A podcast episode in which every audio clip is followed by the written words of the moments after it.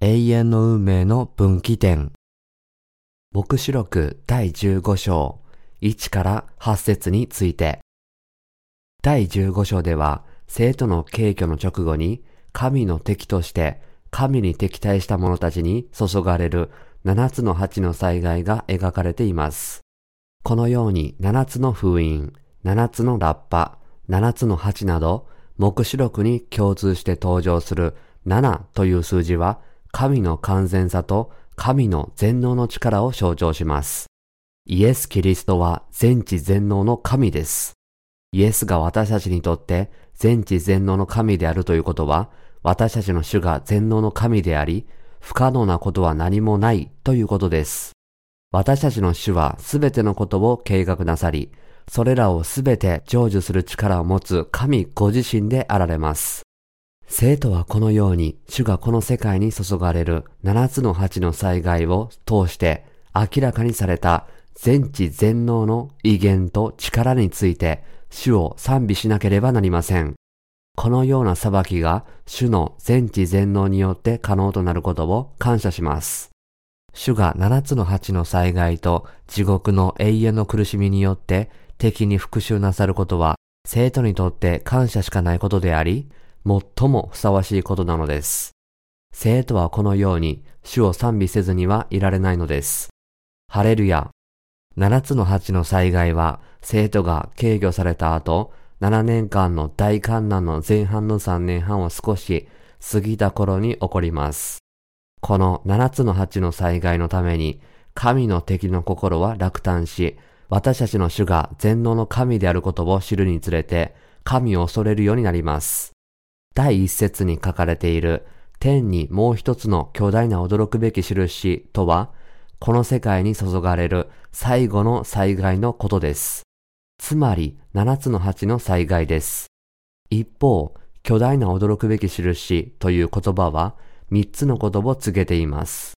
第一に生徒は予言の御言葉によってこの世に起こる災害のすべてをすでに知っています。第二に生徒は七つの八の災害を免れます。第三に、主がもたらされる七つの八の災害の力は、全世界的で致命的な破壊力を持ちます。一方、あがなわれ、軽挙された生徒は、空中で神のしもべ、モーセの歌と子羊の歌を歌います。この歌の背景は、出エジプト記第15章1から8節に見られるように、モーセに導かれて航海を渡ったイスラエルの民が主の力と権威を賛美した歌です。エジプト軍に追われるという絶望的な状況から主の力と権威によって救われたことを賛美せずにはいられなかったのです。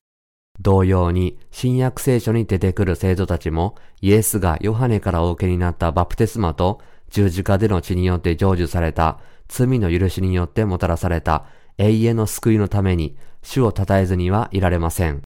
終わりの時が来れば、神の民を再び主を賛美し、殉教、蘇り、敬虚、永遠の命を感謝することでしょう。さらに、この歌の重要な特徴は、主の全能性、威厳、義を賛美していることです。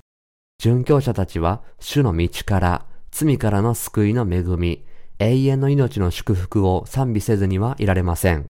第5節の証の幕屋の聖女とは、エジプトを脱出したイスラエルのために、主に従う祝福をお与えになるために、神がお許しになった幕屋を指しています。第6節の天布とは、神の義のことです。見つかいは神の義を身にまとい、敵が決して拒むことのできない裁きを下す権威を神から授かるということです。第8節には、聖女は神の栄光と神の大能から立ち上る煙で満たされ、7人の見つかいたちの7つの災害が終わるまでは、誰もその聖女に入ることができなかったとあります。ここには3つの意味が見出せます。第一に神の敵に対する怒りがいかに完全であるかを示しています。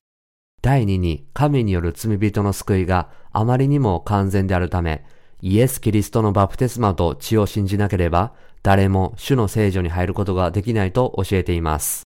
第3に人間の善意では、神の正しい裁きを避けることは決してできず、イエス・キリストのバプテスマと十字架での血を信じることによってのみ、罪人に注がれる神の怒りから逃れることができることを示しています。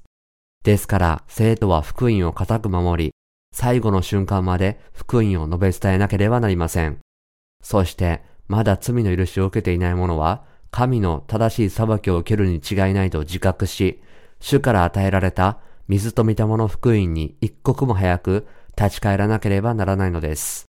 この聖句は神が七つの八の災害によって敵に下す裁きがすべての見る者の前で完全であるように、この罪の裁きがすべて完了するまでは誰もそれを止めることができないことを示しています。目視録の第15章は反キリスト、サタン、悪魔、そしてキリストの愛によって与えられた水と見たもの福音に敵対し、信じないすべての人々が私たちの主の敵であることを示しています。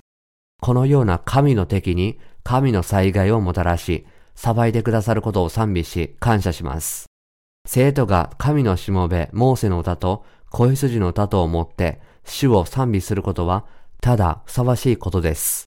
神の義、力、威厳、真理への賛美は誰にも止められません。このように私たちに祝福を与えてくださる主を賛美します。ハレルヤ